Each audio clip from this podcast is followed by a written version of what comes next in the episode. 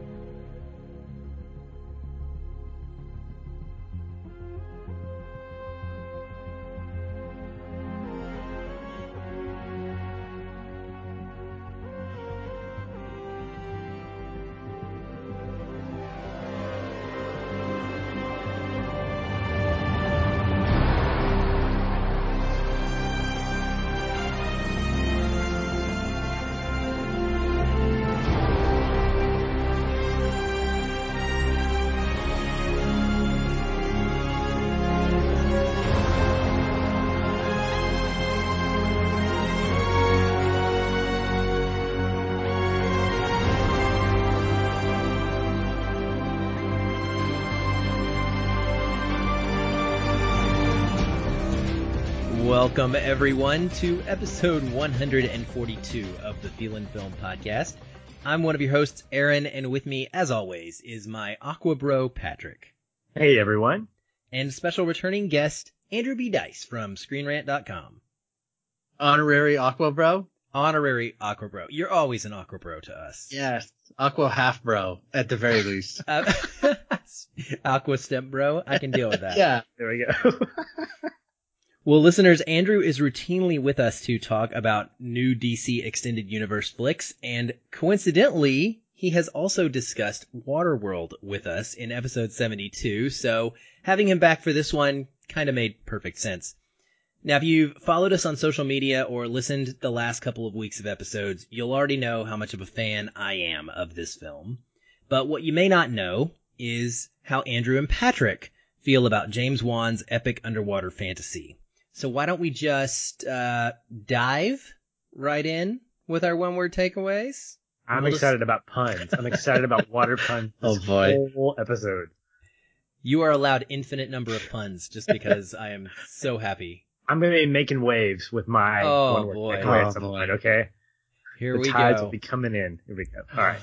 Well, real quick, I just want to say, spoiler alert, if you haven't seen Aquaman yet, I'm a little surprised based on the um, box office numbers. The odds are in our favor that you have. But if you haven't, please get out to the theater and go see this movie. If you have any interest at all, if you're listening to this episode, you probably do. So go check out the film in theaters. It demands to be seen on a big screen with the best sound and visuals you can possibly get. Um, and then come back and listen to us because we're going to spoil the heck out of it. And it does have a pretty darn decent story that has some good little things to be spoiled. So we don't want to ruin that for you. And you can come back and listen after you've seen the film. All right, Andrew, you're the guest. As always, would you do us the honor of going first with your one word takeaway? I, I would be uh, honored. So let me just flow right into this. Uh, my one word takeaway would be refreshing, mainly because um, I got a chance. this is this is the gift and the curse. I got a chance to see this movie uh, like a month before uh, it, it went into theaters, which is super fun and and very lucky and very cool. But uh, it was also before people had really started talking about what the finished version of this movie was.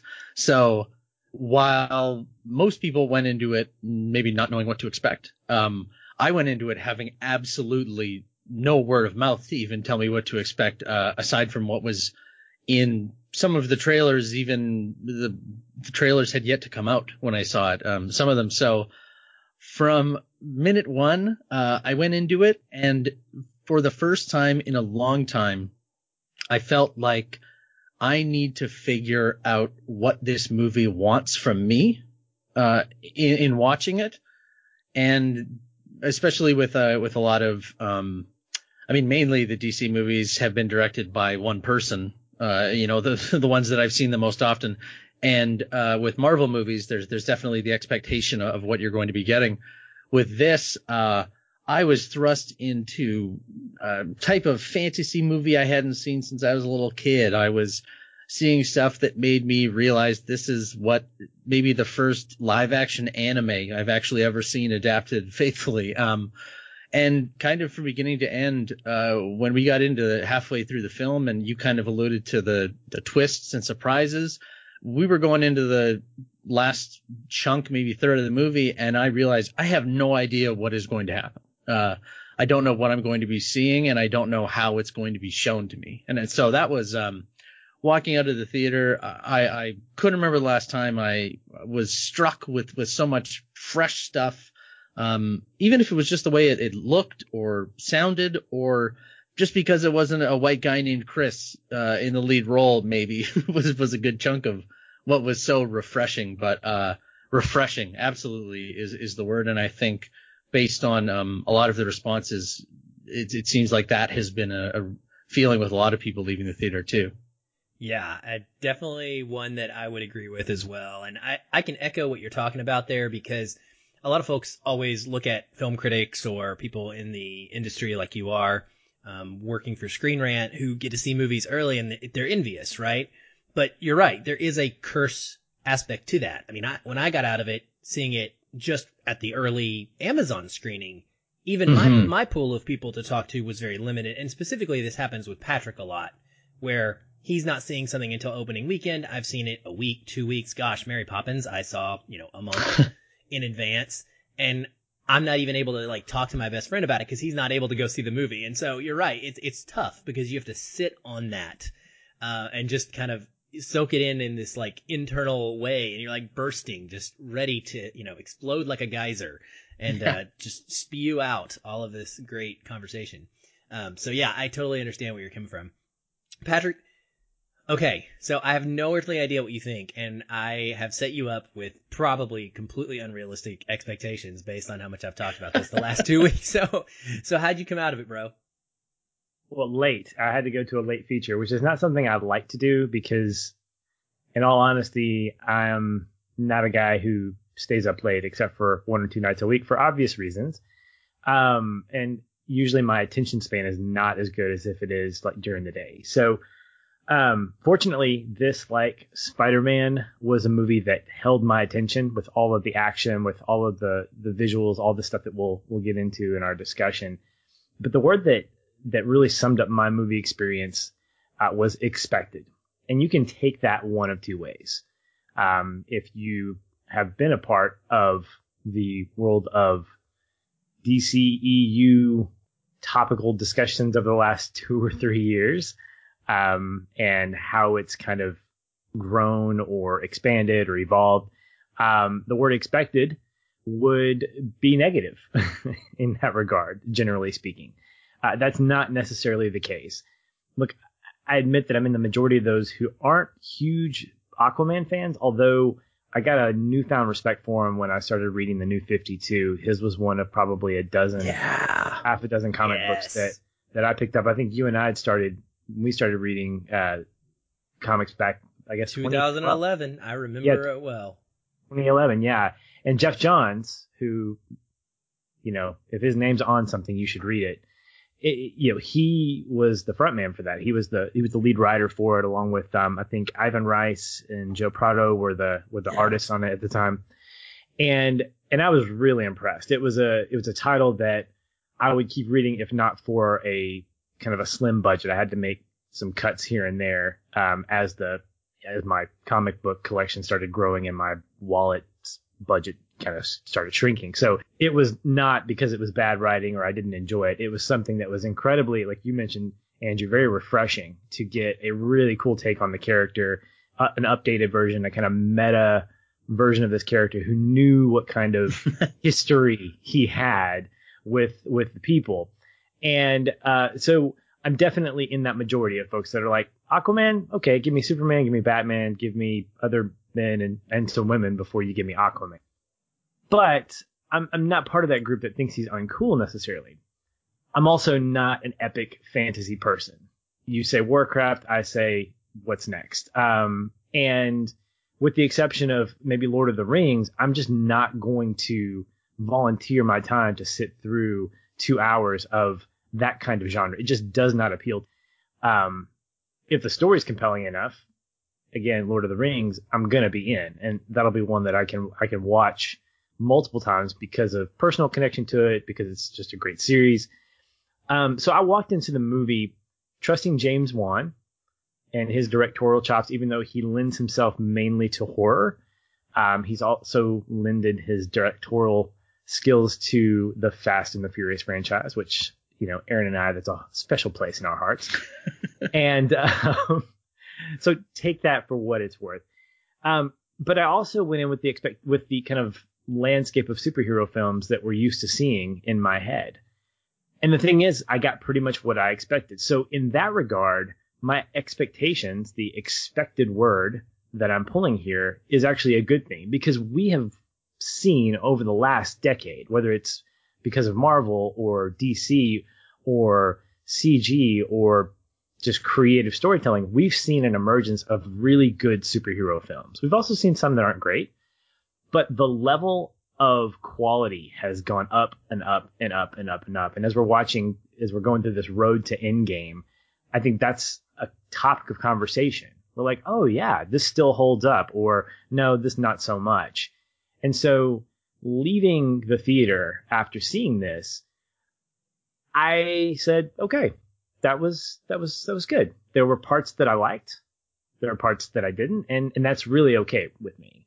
I fully admit that my lack of excitement going into and coming out of the movie doesn't have to be the fault of the movie itself. It could be any reason whatsoever other than those. In fact, it was not the movie that elevated or diminished my expectations. And so I don't know if that says the movie was great or not. It was it was fine for me, but I think had I seen this maybe two or three years ago, I think I would have reacted differently.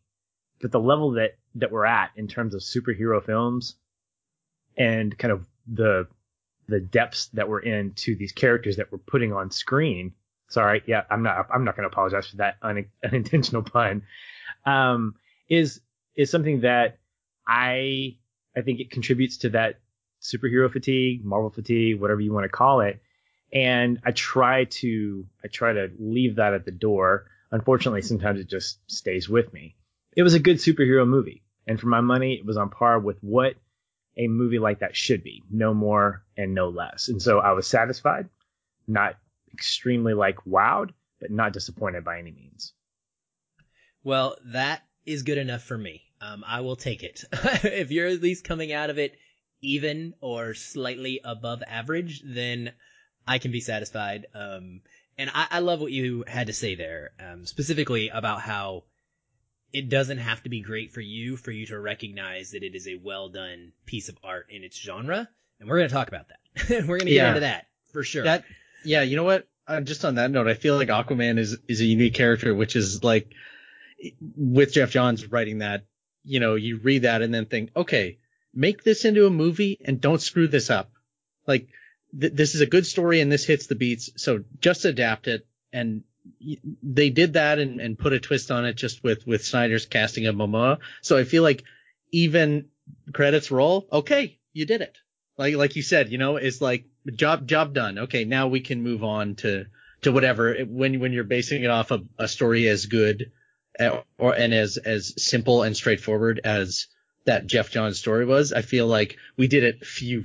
You know, we, we didn't manage to like how many movies we see that are just like, how did you, it was on the page. How did you not just adapt what was there and realize why it's good? So I hear you. Yeah, for sure. Well, um, my word, uh, that I am coming away with amongst a, a slew of adjectives and praise that I could throw on this movie. The one that I settled on is incomparable because that is what this was for me. My film experience was truly unique and I can remember one time in my entire life that I saw a movie and it made me a superhero fan. And that was Michael Keaton's Batman, um, back in the 1980s, the late 80s. That movie is what initially gave me my entrance into Batman's world.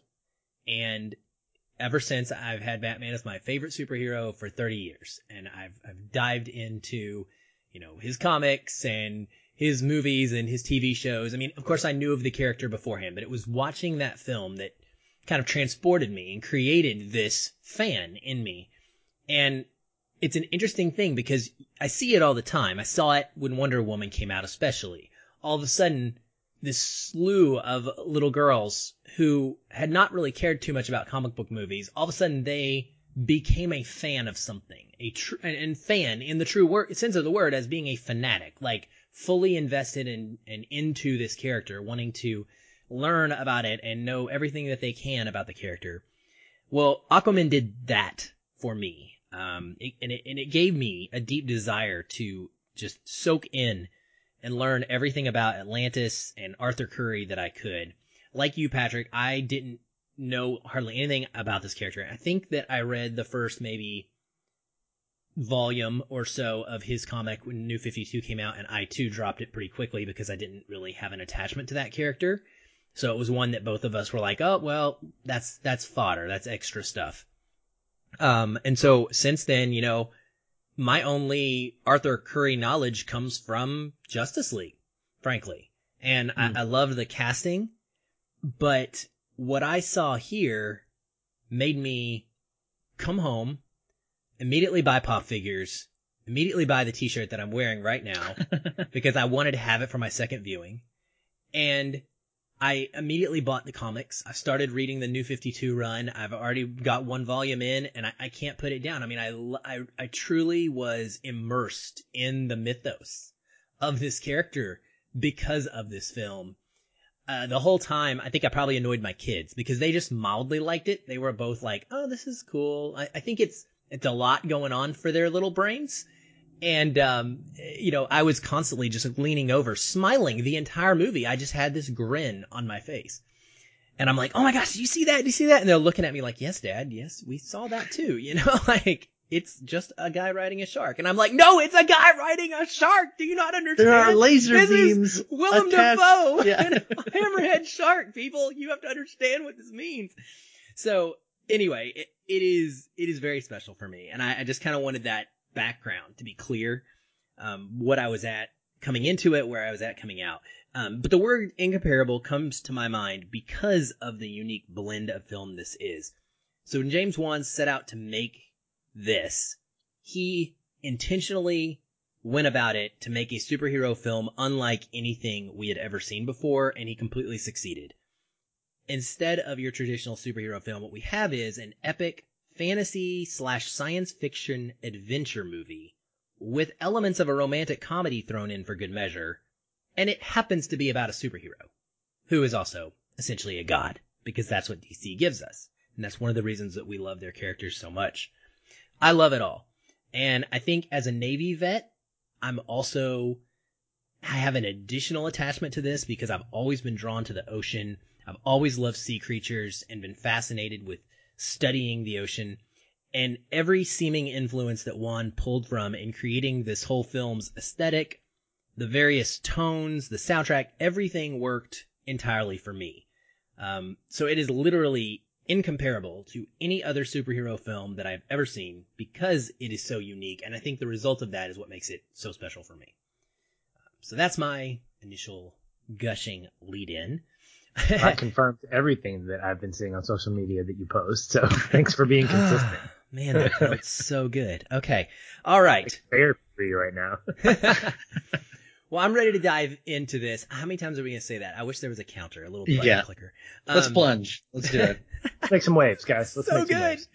Well, let's start at the beginning because um, it's a big film. It's two and a half hours long. There's a lot to go through with it. And I wanted to specifically talk about the opening because w- the first thing that stood out to me was how kind of abrupt it was. I felt like we were like, boom, we're thrust into this opening and, and it's happening. Like Momoa is narrating, my father was a lighthouse keeper, my mother was a queen, and I think he says, and I should never have been born or something like that.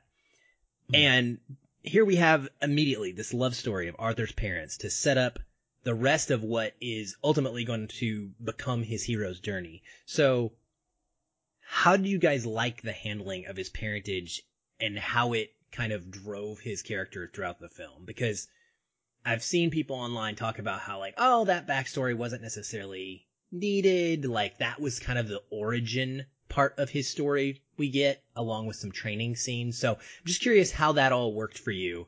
Um, and Andrew, just in general, we're just going to say you answer first so we don't all get confused. All right.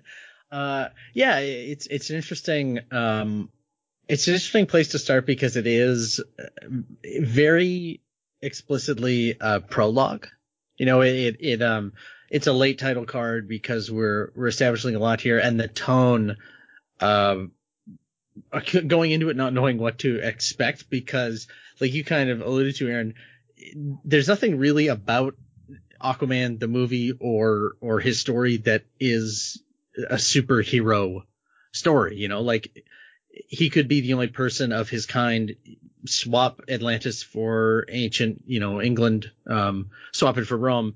He's not that much different than anyone else he's facing. So so it's kind of a to even call it a superhero story implies parts of it that aren't necessarily there. Like it's a hero story, definitely. So, uh, thrown into the fairy tale almost, uh, opening tone.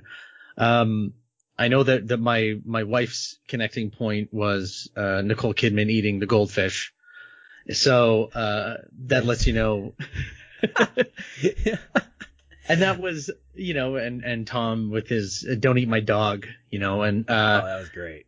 it, it had the very clear um sentimental and sincere and um not quite whimsical but um I, I was very interested in in the decision to start it that way because there's so much plot elsewhere in the movie you almost need to saturate the beginning with love and the idea of um, heart as as what actually started this whole thing, so that when we call back to this, um, Arthur referring to his mother and his father, you know that for Arthur, his father's life story is loving his mother, and and and you know it's it's maybe more heavy handed than is like um, cool to do uh, now, or you know um, that you typically find in a technicolor, you know, polished superhero story. Um, love is kind of taken for granted between a parent and a kid. So I felt like the decision to, to really soak us in this, uh, and I've seen it, the movie, I think three times now. And it's, it's made more sense the more I've seen it to kind of, um, really drive home that unlike other heroes, the heart is going to be what defines Arthur as this goes on. And maybe it's the time jump. Maybe it's the, the time that we get into seeing who Arthur really is that, that made a divide for me in my mind. But, um, but I thought that the, two of them together were, uh, very sweet. Nicole Kidman and Temuera Morrison are, are a lot of fun together. And, uh, basically if this opening served no other purpose, but giving Nicole Kidman a chance to fight in an action scene, and then have a reunion at the end of the movie that like I knew was going to destroy my wife as it had destroyed me the first time I saw it, uh, it would be worth it. Yeah, that action scene was off the hook. Oh, it's so I mean, fun. When we and her move, there... skewering the guy and throwing him up into the ceiling, and then every other time you see Arthur in a fight, he makes sure to grab someone and throw them up into the roof too. It was uh, I didn't notice that until the second time, but but that was um it was it was a lot of uh it's it, it plays with classic and and um a mother telling a, a, boy a story in a modern time. I really like that. It, it's it's kind of like maybe it isn't clean for everybody the way that those two styles interact, but I could say that about a lot of stuff in this movie. Yeah, and Patrick, I'm going to get to you. Just say, I just wanted to point out for listeners who may not know that um, the actor, and I'm not going to try to say his name like you just did, Andrew, because you did so well. But uh, he played Jango Fett in Attack of the Clones. Is that mm-hmm. correct? Mm-hmm. So yeah, he was in the Star Wars prequels as a, a pretty well known character, and I haven't seen him in much since then. But I was trying to place him my whole first viewing. I was like, why do I know this face? Like he seems.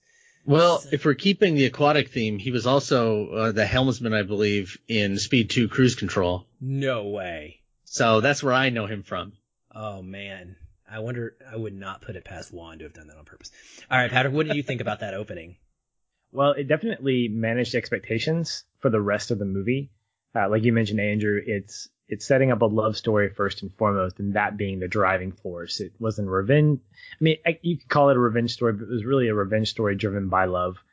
And you think about the motif of a lighthouse, this isolation, and how a lighthouse keeper is typically one who was not going to find love. There's this great song by a, a folk band called Nickel Creek that personifies a lighthouse and its relationship with its lighthouse keeper. And it tells a sad story about how um, his his love left and she she met her end uh, by having her ship crash against the rocks and he couldn't do anything about it. And then um, of course the lighthouse keeper he ends his life too because he can't be with her. It's very sad but very pretty and I don't know. It, it's it's not really a breakup song. It's it's it's very nice in terms of how it's being written, but it personifies this non-human character in terms of of expanding the isolation of what it means to to run a lighthouse and so you see this relationship that starts at the very beginning and I fully expected it to come full circle at some point. How? I didn't quite know. I had options for sure. She was going to come back or she was going to be uh, dead. He was going to find out for sure. Mm-hmm. Um, whatever was going to happen, but there was going to be resolution of some kind for their story because I think Wan wanted you to have that bookend. I think he wanted to book bookend the idea that it started with them. Everything about Arthur's life started with them. Obviously his birth, but everything that comes after that, his role in Atlantis, his cross pollination between these two worlds and trying to unite them, even though he doesn't want to. And so I think Wan does a pretty good job of playing with that idea by setting us up early on. I was trying to actually, I didn't know that Nicole Kidman was in this. Um, in fact, I didn't oh, know wow. that Dolph I didn't know that Dolph Lundgren was in this. We thought uh, the guy that I went with was like, was that Kris Kristofferson in there? It's like, no, and it's like, okay, that that now makes sense. I can see Dolph Lundgren in in my head now, uh, playing that role. But so it was nice, and then even the expectations of what the action sequences were going to give us, this whole um, dynamic comic book esque kind of action where it didn't feel contained, it didn't feel constrained. It felt very much expansive and lots of fun and lots of movement. And, uh, and it created a lot of energy on the screen for me. And I said, I, am probably, I said, we're probably going to get a lot more of this. And sure enough, we did. And so I like the fact that he sets our expectations from the very beginning and doesn't try to manipulate us in, in any kind of way. He just tells us this mm-hmm. is what it's going to be. Just like you mentioned earlier with Geoff Johns' stories, like this is the story. And I'm not going to apologize for it being any more, any less than what it is. And I think Wan does that from the very beginning by saying this is what the story is going to be. Yeah, I I agree, and, I, and that's what it did for me. Is it set the tone and it told me right away, okay, fantasy and epic, like these are the directions we're going. So then it allowed me, I think, once we got into the action and we started getting that superhero stylized stuff in the submarine, where we get like screen pausing so that we can, you know, you can pose and like hit some rock music beats as we're turning to like fire a portal, you know, cover at somebody's like that kind of stuff. It set me up for that, even though this was more like the emotional, you know, connective stuff. But it also gave me what I loved about it is I, I there's more than one relationship I cared about in this movie. It's not all about like Arthur and Mera. Like there, there, that's a one relationship in the film, but there's the Tom and uh, Atlanna Hmm. relationship. And then there's the Arthur and his father relationship. There's the Arthur and his mom relationship. And it creates the ability to Orm and his mom, yeah. Yeah, and then, yeah, yeah. and then Orm, you get all kinds of branches of the family tree coming out. Um, but yeah, I, I really, really enjoyed it. And I, I actually liked it more the second time knowing it was coming though. I, I hmm. did think it was abrupt that first time. It was kind of like, oh my gosh, what are we doing? but once I had seen the film, I felt much more into it. I liked the idea of this fate and the you know the analogy or the the old parable, whatever it is that's being story being told Yeah. about two ships at sea will always find each other, yada yada yada. Um, and it just it really made me feel a lot more connected this second time around. So I yeah, it. if I can mention about that because I'm I'm so now this is an invitation to all of your listeners. I I know a lot of them do this already, but um when a director puts something in there like that, uh feed your curiosity to look up what that is because that's not in there by accident. If I could just read because I love that quote and this it, it speaks volumes not only because Jules Verne wrote 20,000 Leagues Under the Sea and Journey to the Center of the Earth, and we go to both um, in this movie. But the the quote is, "Put two ships in the open sea without wind or tide, and at last they will come together. Throw two planets into space, and they will fall one on the other. Place two enemies in the midst of a crowd, and they will inevitably meet. It is a fatality, a question of time. That is all." the, and that is such a i mean it goes to, to what you were saying patch like uh, it's expected right it is we know this is going to happen um and and i like that that's a good indicator of um what kind of i've used this term with uh with Zack Snyder in these movies is the mythic right that uh, it do not shock me with where this is going to be resolved because I know it's going to be resolved with one brother and the other, you know, facing off with wind and water somehow involved. and uh, I, I just love that that is where the story begins. That it is fate, right? And not not only um like destiny, but it's destiny because you are watching me tell you this story, and I am following the rules of a story. And I I, I- love when some people call it meta. I think it's just nice to see uh, Mhm. a director when they when they know what they're kind of playing with, and another hint that, hey, we're not trying to reinvent the wheel here. This is an epic, and we're going to give it to you. Yeah, I agree. I, the other thing, and I, I'm glad you read that whole quote because I absolutely love it. Um, the other part of it that I think that I enjoyed is that with Arthur narrating, it gives me the sense that our story is being told via Arthur's memory. So Yeah. this may not be exactly how things went down. This is what Arthur has been told through his life, through Tom's what Tom remembers of his relationship and how Mhm. it how it took place. And I just like that aspect of it. Like I don't know, there's something different when you're you're telling a story in the past and you know that characters are remembering it versus when you're seeing it kind of in real time play out. Like we it, when you're seeing it in real time, you know that it's fact and there's there's no questioning what might be it might have actually gone down. But when you're Yeah. talking about it from the past, characters are going to remember things differently, just like we as you know actual people do. So um, that's a fun little additional part of it. So we get into our villains. Let's talk about villains, and, and this is broad, so we can just go wherever we want here. Let's start though with Black Manta, and I want to say this. Wan has I- he's been putting out you know he's done some interviews which is rare for him but he did one really good like 35 minute one and now I can't remember who it was with. Might have been Collider. I think it was Collider. Um, check it on their website. It's fantastic. It's full of information. Mm. but he said specifically in that interview that he hates dual villains but that he knew he would quote be crucified by the fans if Manta was not included in this film so, and he, and he said it j- jokingly, like he would never have included him to appease fans.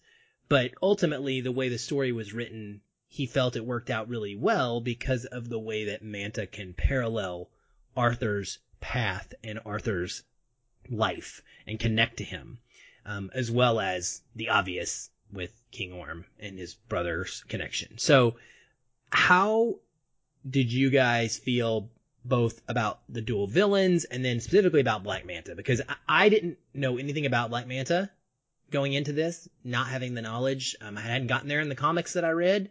So the only thing I knew about Black Manta was what I saw in the trailer was, wow, what is this big bug-eyed thing that shoots lasers out of its eyes? so it was a really cool thing for me to get to learn about him and his pirating background and all that stuff. But what, what, how did it work for you, Andrew? Because I'm assuming that you knew about Black Manta.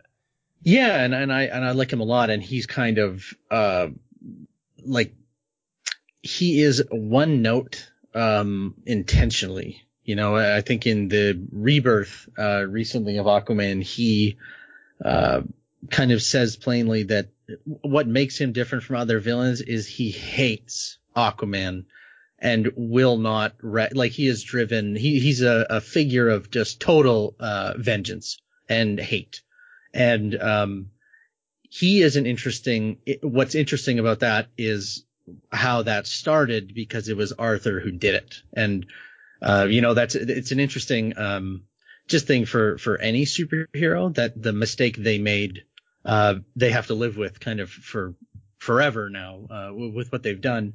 Um, and they they pull a twist on that in this version of the story that when we talk about like where the blame lies, I I, I really enjoy what they did there. Um, him as a character, I acknowledged and I had more issue with it the first time that he is very much a uh, like a, a tool um, of Orm's and is very much a uh, you know you you can see that written out uh, from a plot point first, maybe more than a character. Um, at least that's how it felt as it went along. When the story was over, I didn't mind where it was left. Uh, I, I thought that he had kind of been served a means to up his own game for the next appearance. Um, I thought they his motivations are established, even if they're not particularly riveting, you know, from his point of view. And there was a really good action scene. Um, some the the gag of his helmet being so damn big. Uh, I thought was was a, was a pretty good one, and that is definitely one that plays for um for for the people in the audience who who know the character and know that in no way could you explain why this dude's helmet is so enormous on his body, which is kind of a running joke in the comics. But they do pretty good job in this one. And hey, you know, uh, it, it's all set to, uh, Depeche Mode, um, in his montage of assembling armor. So what more could you possibly ask more from anybody, really? yeah. When I, when I think about Black Manta in this iteration, I mean, he was my first villain in the Aquaman kind of uh, sure rogue gallery, and so seeing him is great. And so I would be if if I were a, a big fan of Aquaman, that would be kind of the villain that I would want to see. But his appearance and disappearance and then reappearance is kind of quick and dirty. Mm-hmm. I, I I I think it was I think it was side noted for as you mentioned, Andrew, moving Aquaman's story along to connect him to the bigger story that I think we were supposed to care about. The the thing that I I struggled with was that kind of cool factor of Black Manta. Like you introduce him and very quickly we have a villain's birth. You know, he goes from being a pirate to being a arch nemesis of Aquaman. And I don't mind that. I mean, I we talked about this on the Waterworld episode how Dennis Hopper's character is fantastic as that mustache twirling villain that you just want to die because he plays it so well. And I think Manta does that in this because we've seen that. Oh, you killed my father, prepare to die. That kind of it's the Inigo Montoya kind of. It's the it's the vengeance thing, except it's being played from a from a villainous point of view. So I don't mind that story. It just felt to me like he's he could have enough to have his own film, and the sequel obviously could make that happen as the you know the end of the movie pointed to that but at the same time i also i i get why he was necessary. I just think he was if you're going to use one use a character make him more sustainable. And he didn't i don't feel like he got enough sustainability. He was there gone there and then gone and then there again. And he just kind of popped in and out of the movie in a way that i didn't really have enough time to care about. Yeah, he's it. It, it almost feels like a, a, job that would have been uh, fitting for Murk, who is uh, yeah. Ocean Master's top guard, and in the comic he's yeah. more of a supporting character. Um, my my wife had a similar thought. She said that she she liked the actor uh, and that that character was was so interesting in the, even the one note he was hitting. She wanted more, and then I brought up, you know, if he was in it a little bit more, then we might have been, ended up feeling like we we didn't get enough because it's it's it's tricky by putting him in there. I know why James Wan did it, but it but it yeah. is definitely where like the idea of we're going, we might have one chance at making an Aquaman movie. So let's get Black Manta in here. But I like what they did with him still, like I said, from, uh, the end of it, but I will not disagree with any point you just made. Yeah. Th- yeah. I, am right there too, Patrick. Like I, I would not disagree with anything you said, but I also completely enjoyed him. My only, or not, it's not really a negative, but the, the thing that I wish for is like, I, I don't like how he just disappears after the, the fight in Sicily. Sure. Because he just, he's gone. Like, and he doesn't pop back up for the last 45 minutes of the movie. And so up until that point, it feels very, his progression feels pretty natural, but then he's just like, okay, gone. What I do love is the fact that he's there and that he does set up the sequel, like, perfectly. And I'm all for that. And I think it makes for a wonderful origin story that we've already had for Black Manta, so we don't have to go through that in another film. We don't have to find out how he got made as this big villainous, you know, arch nemesis for Arthur. We've already got that background and we can just kick it off on and start running, um, or swimming, I guess, in the sequel.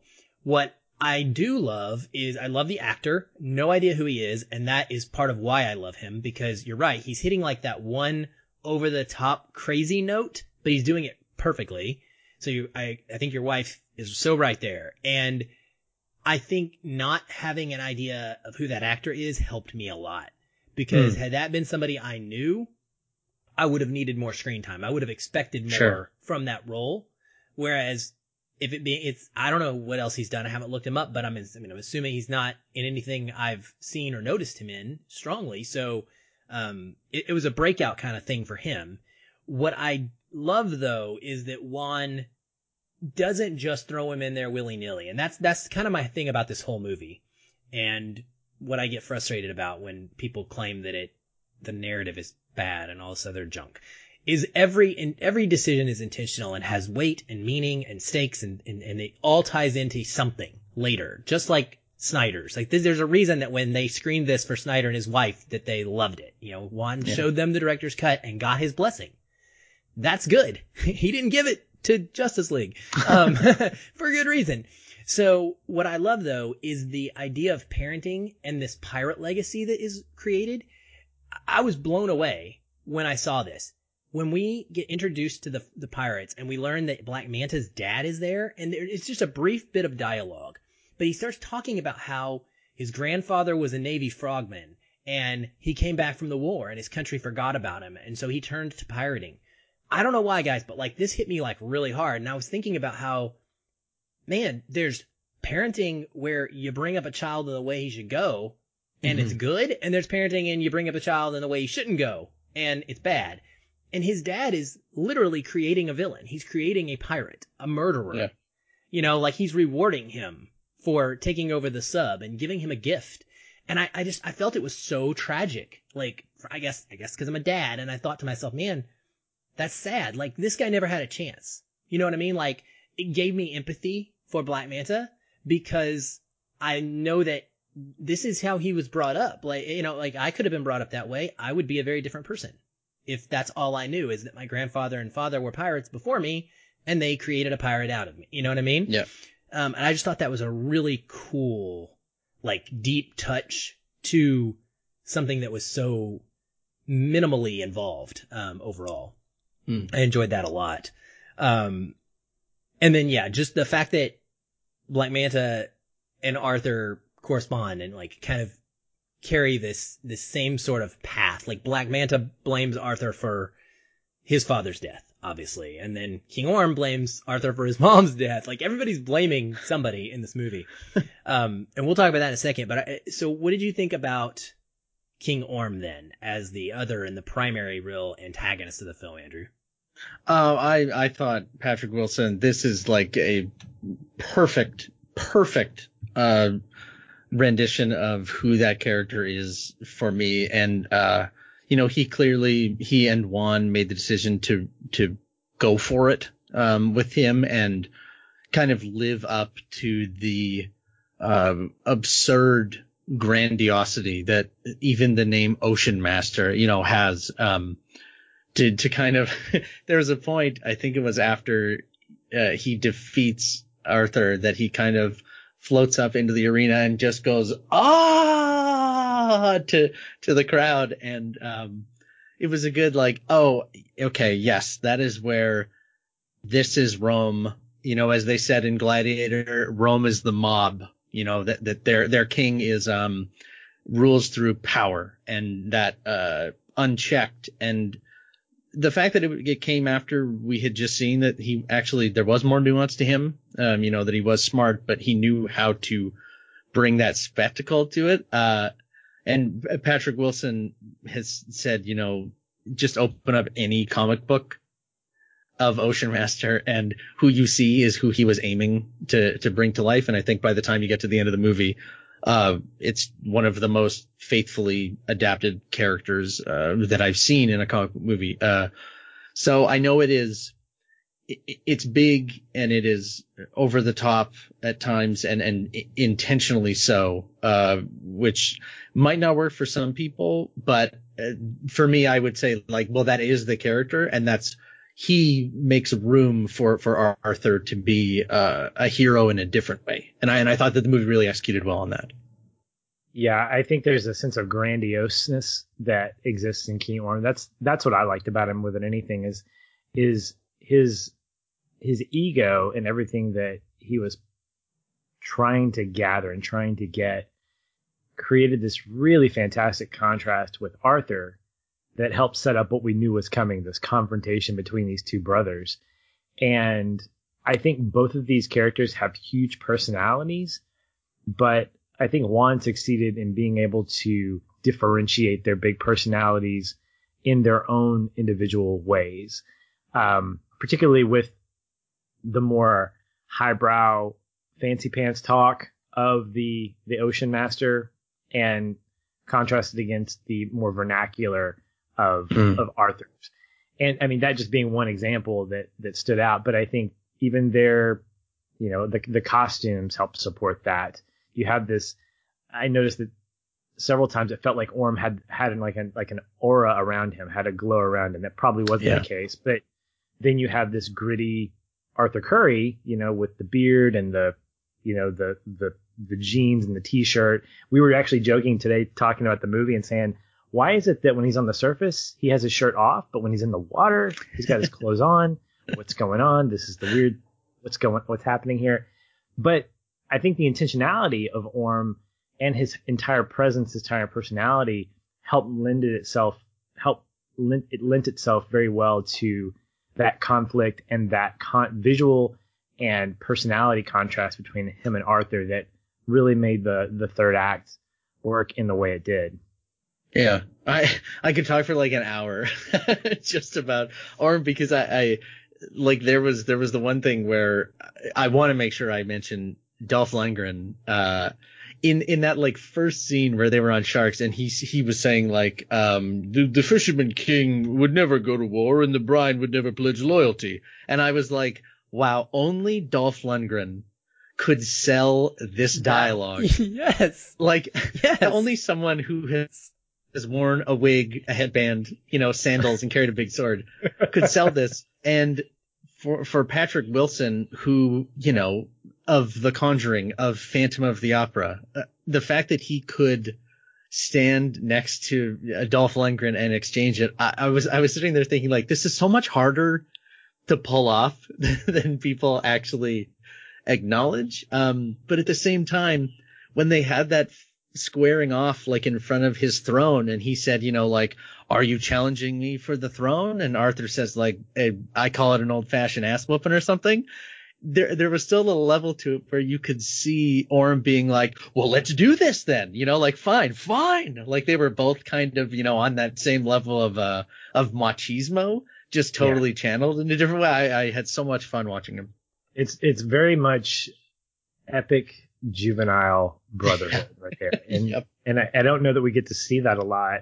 And Aquaman as a property, and Arthur specifically, gives us that opportunity to see, hey, what would it look like if a guy were to come into this world that he's not supposed to be a part of and be able to just hold his own. Yeah. Um, and, and this movie helps kind of give us that, that dream. Yeah, it definitely does. Did, can you believe it? I mean, this is two movies within a month that have incredible Dolph Lundgren performances. How how did that happen? Like where where did that come what from? What year are we in? Is this 2018? Yeah, like- What's going on? Can't can't even Uh. believe it. And two two like sort of half villainish characters that we care about. Like so it's just really cool. Um, I loved Patrick Wilson. I knew nothing about King Orm. I didn't know his name was Orm O R M for the entire movie until I got home and started reading the comics. I thought it was like Ern or something. I, I mean, there was that was my only concern is some of the the mythos and the, the the history here. You know, the way things are said, you can't necessarily pick it all up and understand the spellings correctly. Oh, can I make it even worse for you? Oh, go for it. Uh, Arthur's Atlantean name is Orin. Oh gosh, why? no, that's bad. Um, Just yeah. but yeah, I loved I loved his character, and I love love love love loved Patrick Wilson in the role. I I've seen people complain about it, and I just I, I just don't understand. I really don't. I thought he was incredible, and it's it's awesome that he's the older actor playing the younger brother. By the way, Mhm. um, but yeah, I, I think grandiose gravitas is what he brings to it, and I just fully bought both his level of confidence, his level of ego, and his immaturity. Like you were Yeah. pointing out just now, Patrick, where like he's ready to go too. Like he just wants to like embarrass Arthur. It's not Mhm. just about winning. Like he wants to do it in public and make him understand that you know he's lesser than, um, because he likes that glory. And and I loved his entire arc, and and it all comes from this idea of blame. Like I think where both of these villains, like I said earlier, Manta's blaming Arthur for father's his father's death. Orm is blaming Arthur for their mother's death, um, and Orm is blaming the surface for pollution and war. It's like blame seems to me to be driving the motivations of the villains. Do you guys feel that way? Oh yeah, yeah. Uh, who did mom love more? You know, I mean, it, it, and and uh, scarred uh, kids who were treated badly by their parents, or um, yeah. I mean, I, I think that's a nice. I think uh, what I like most about that is that you might not even really notice that the first time around. You know, the, the more you think about it, you realize this is all about parents and their kids. Yeah, Yeah. that's that's good. Go ahead. Well, and when you think about blame, the the antithesis of that is ownership. So I have I had a recent conversation, you can call it that, with my five and a half year old, where he was saying it's something happened, and he finished his statement by saying it's daddy's fault, and uh, I was like, well, what did I do? And I'm trying to have a con, you know, this is me trying to have a conversation with a six, almost six year old, and it's just not going very very well. But the whole time I'm thinking, why are you not taking ownership of what you did? Why are you not owning this? And so the contrast to that is, I think, part of Arthur's journey is taking ownership, not against the blame of somebody else, but against, but towards who he's meant to be. And so the big climax of the film is him getting the trident and basically saying, "Yep, I'm the king, and I need to own this. I need to embrace this." And I think that that's a really nice contrast because in order to not blame someone or something, you were taking ownership of something else. You're taking ownership of that problem. Instead of being blamed for a father's death, then maybe Manta could say, well, what do, you know, I'm not going to go into the psychologist couch and try to figure out these mental things that are happening with these characters. But I think for the, for the most part, what you have is you have people that don't want to own up to what they could do to help better the situation. And that's an obvious thing. It creates good conflict in movies and in storytelling in general. And I think it plays nicely into to Arthur's story arc where he is reluctant to take ownership of you know uniting the the surface and the the the underwater world um and he doesn't want to take ownership he doesn't want to take ownership of the uh yeah i know i said that and i didn't i couldn't think of atlantis and all the other stuff. Um but i think it's it's a nice uh not metaphor but it's a nice kind of storytelling device that we have this interesting contrast and maybe it wasn't intentional but if it was kudos to james wan and company for putting that in Mm-hmm. So, Yeah. So Arthur's trying to unite the seven kingdoms. Is that kind of what was meant on the poster when they said unite the seven? Hmm. Hmm. Mm. Yeah. I uh, a lot of a lot of uniting of seven things going on in this universe. yeah, or or there would have been. Uh, well, we'll never know. Uh, I the thing I the thing I really like about um blaming it and it ties well into uh the the the theme of mercy uh, and you know that being learned um, was for for anyone who doesn't know I, I kind of alluded to it earlier in the comics uh, Arthur just kills um, Manta's father in a rage believing that his father was responsible for Tom Curry's death when it was really Manta's um, and so it was a case of Arthur losing composure going too far taking a life and then uh, you know paying for it by now fueling Manta's vengeance that's never going to go away ever. Um, and I and I appreciated because that's a hard thing. I was wondering if they were going to actually commit to having him kill somebody. Um, and he doesn't in the movie. They have him, uh, as he says to Mera late later in the movie. Um, I basically I, I could have saved him, but I decided not to. And she says that they, I think she says they picked a dangerous trade. Um, you know, they're pirates, like that kind of thing happens.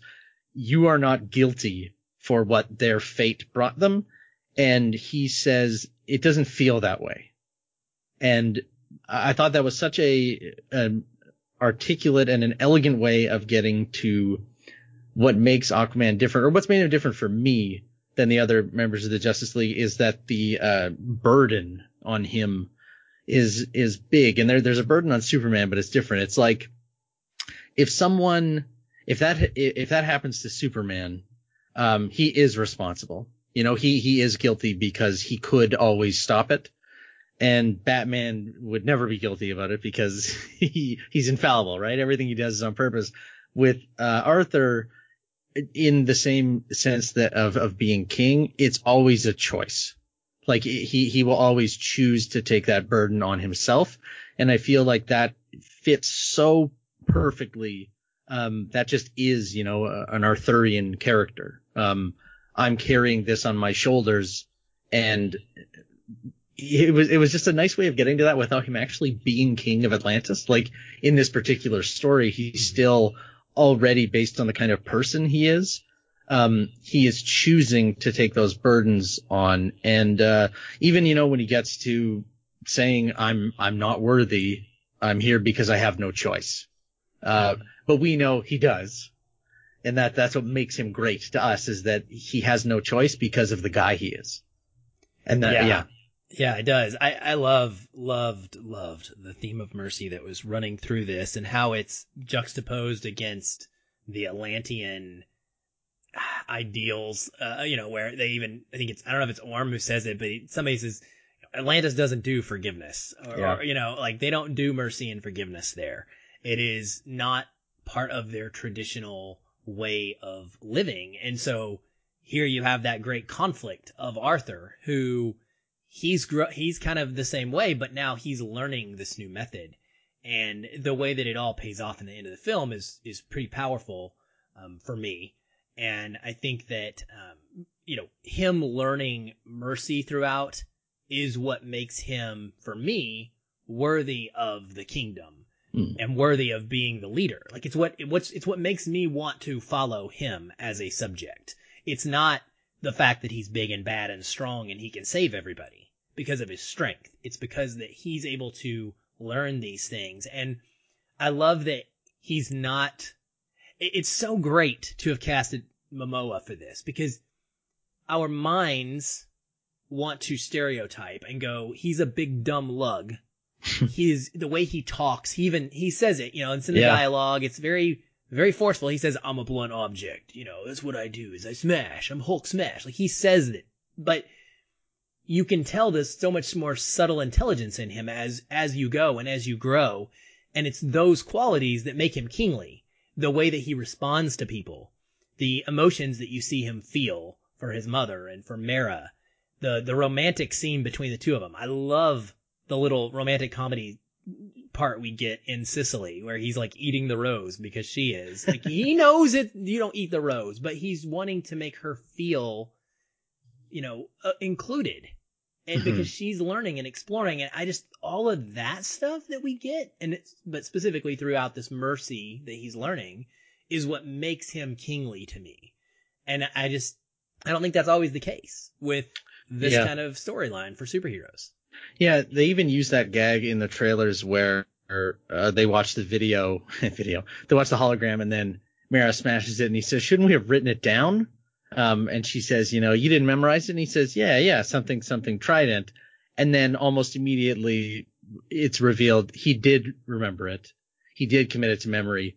And him saying, "Shouldn't we have written it down?" is is actually just a he's he's a common sense person. I I, I thought that was a really nice touch. Yeah, look to the bottle or, or And it's almost like it's almost like he's playing a role too, and I think that's natural. That's realistic. We do this in real life. yeah, I mean, I, my kids will say stuff like that to me all the time. They'll ask me a question, and I will. My gut reaction will be to answer it and say and act like I don't know the answer when in reality I Yeah. do, or maybe I'm processing and it just takes me a couple seconds to get there. hmm Um, and that's what he's doing, and it, it's like he knows that he's supposed to be that guy.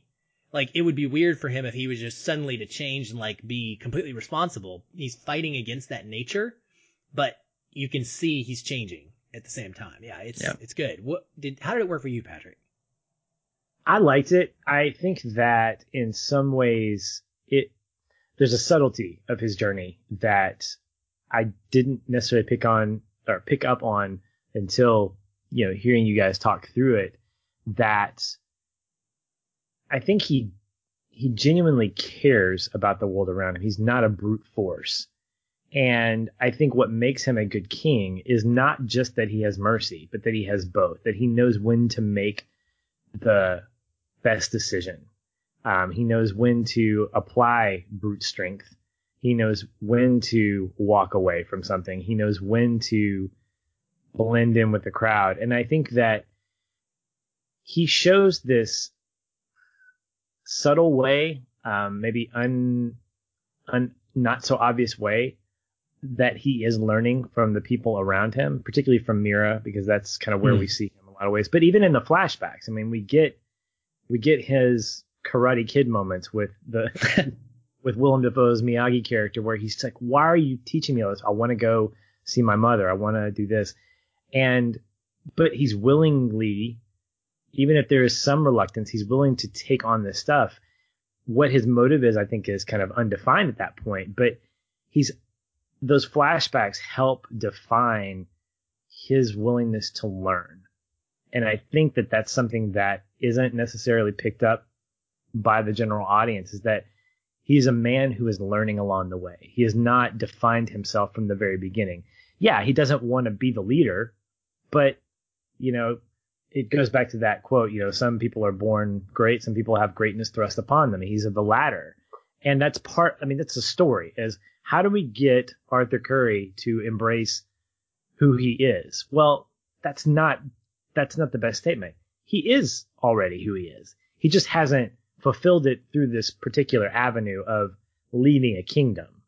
And if it takes uh, a frustrating brother to kind of poke the bear a little bit, then so be it. And I, I think that that's missed in the, the the folks that may not gravitate towards something like a movie like this. I think it's missed because it's not very obvious, but it's nice when it's picked up on. I and, and as I'm hearing you guys work through it, I'm like, oh yeah, yeah, that's it's consistent when he's a when he's a boy and when he's a young man and eventually when he is who we see him as. And uh, and I and I think it worked really well.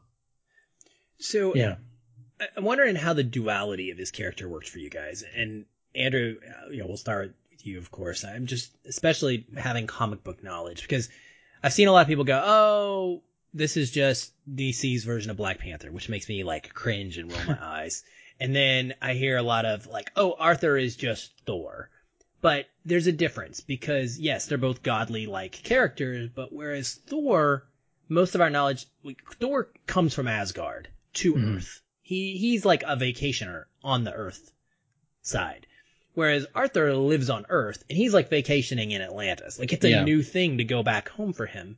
And there are some similar like Christological parallels um, with his life as well, but specifically in that duality of like being of two worlds and building the bridge between them. Um, Do you think that that was paid off well? I think it would be. I would say that it was uh, less emphasized.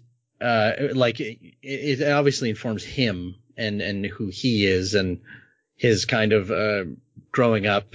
Um, impossible to have a sense of like nationalism uh, or or an isolationist thinking because of just the way he was. I would say that they dropped a bigger theme without uh, if, if Atlanna hadn't kind of come back to it at the end, where she said, you know, it's all one. Like, let's get this clear. We're we're putting up walls that aren't supposed to be here, uh, etc. I think the the thing that was really interesting for me was, uh, I kind of got the impression from Justice League, and I think it's what a lot of people had that you cast Jason Momoa, a Polynesian person, um, or a person of partly Polynesian descent, as a water people. Oh, makes totally sense. Like, why would Atlantis be a bunch of white, blonde-haired people? Uh, it makes no sense. It would make more sense for them to reflect an actual culture that is based around the water. And then we got kind of the fun little inversion that, well, no, Atl- Atlantis is super white, um, super in in terms of like color scheme, not just uh, ethnicity.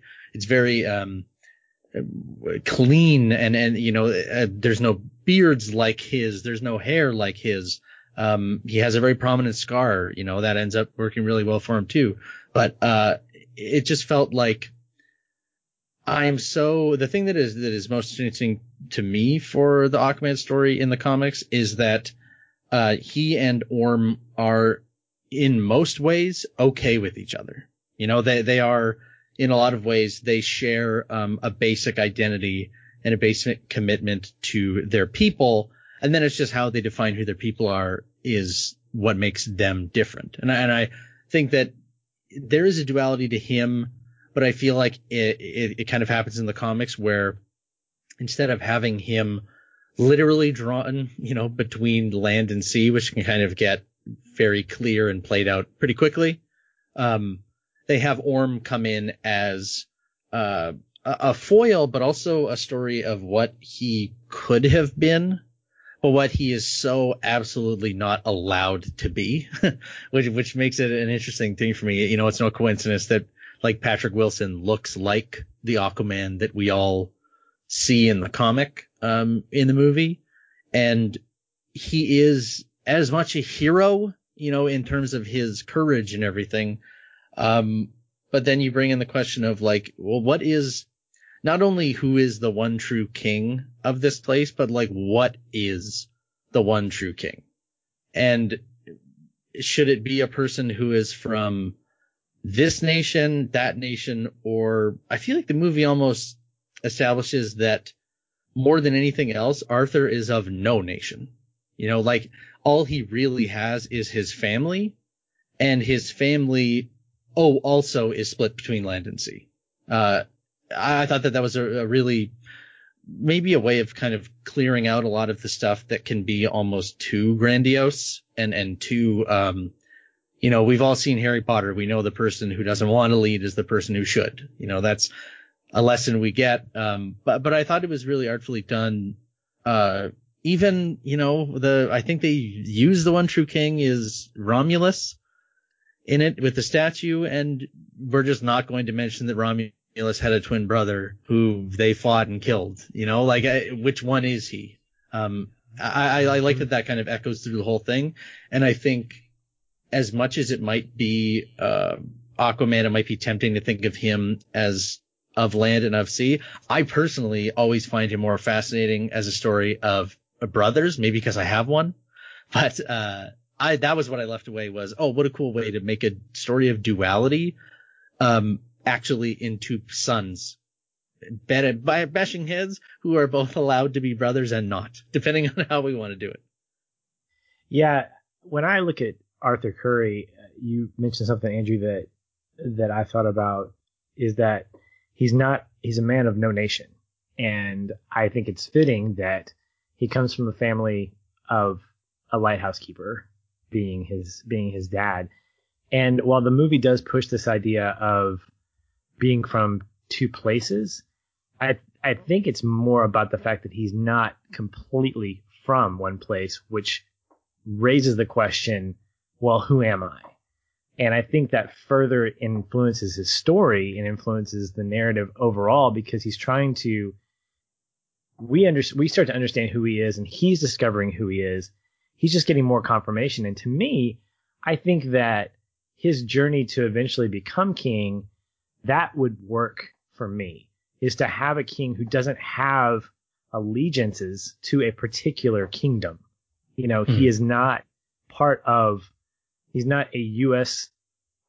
citizen that's trying to lead the world. He's not an Asian citizen that's trying to lead the world. He is a man who is trying to lead the world, that kind of thing. And, and, and when I, when I see him play that out, I think that he does a lot to kind of reinforce that, that he fights with the fact that he has one parent from one place and another parent from another. And that's very obvious. But I think it speaks more to the fact that it reinforces his ideology that who am I? And that's a question I think that he wrestles with himself throughout the whole thing. I don't know that King is the answer to that, but I think it's a step in his journey in figuring out who it is that he is. Mm-hmm. Yeah, I, I actually agree with you. I, and there's there's a great there's a great dialogue there that you know what could be greater than a king and you know this is a hero a hero fights for everyone. You know, a king just fights for his yeah. nation. And I loved that. I actually fist pumped in the theater when I heard that. I thought that was great. But it screams more humanitarian than leader. I think is what sure. you're getting at, Patrick. You know, like it, you know, this, this care for everyone and, and equality doesn't work with leading a nation. It just, they, they don't correspond. By default, like if you're leading a nation, you are putting that nation's priorities first. And I think that's fascinating what it would look like for Arthur to lead as a king because I don't think Arthur's going to do that. No. You know, he'd be awful ever. at it. right. He would be very bad. And I think that might be somewhere that it would be a great story to explore. Um, you know, in the future, maybe understanding that somebody like Orm is more suited. I mean, that's, that's the fact. Like he is more suited. He's grown up. He's been, you know, groomed to be that leader. Yes, he's making poor decisions and going about it in the wrong way. Yeah. But he has those those abilities more so than Arthur would, um, which is which is great. And it, it, adds a nice little wrinkle there. Mera, we gotta talk about Mera. So, here's my quick th- thoughts on Mera. I absolutely adored her. Now, I yes, I think she's beautiful. Like everybody else who has eyes can see that Amber Heard is a beautiful woman. However, what really blew me out of the water about her character was how strong and independent and intelligent and confident the character herself is. And also, like, just completely badass. Like, she yeah. has these great powers and she is awesome at kicking butt. And so, I was kind of shocked, to be honest. And I, I, thought, you know, like she stands right up there with Wonder Woman almost as far as the best female superhero I've ever seen on screen, and she's never reduced to Arthur's sidekick or his romantic interest. She is literally his equal, if not his better in so many ways, and I just loved that mm. aspect of it. Did you like her, Andrew? Yeah, and I, I, I, it's easy to like the character from the comics. She's very much a, a, a woman of action. Uh, and, and that can get kind of annoying when Arthur tries to play diplomat. Uh, but the movie, I was I was very surprised by. Uh, I was very, let's say, unsure when I saw the first photo of of her in her uh, costume for the movie. Um, thankfully, never really thought about it when the actual movie was going on. And uh, like you said, Aaron, she basically just drags Arthur um, through this entire plot, uh, you know, towards the throne until finally he says like, okay, and sits in it.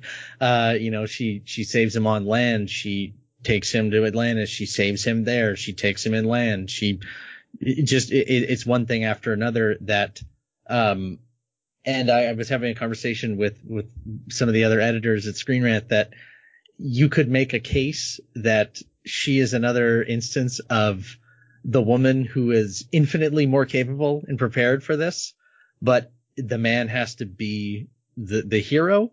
Um, and I thought the movie even did a good job of establishing that all that really matters here is his claim to the throne.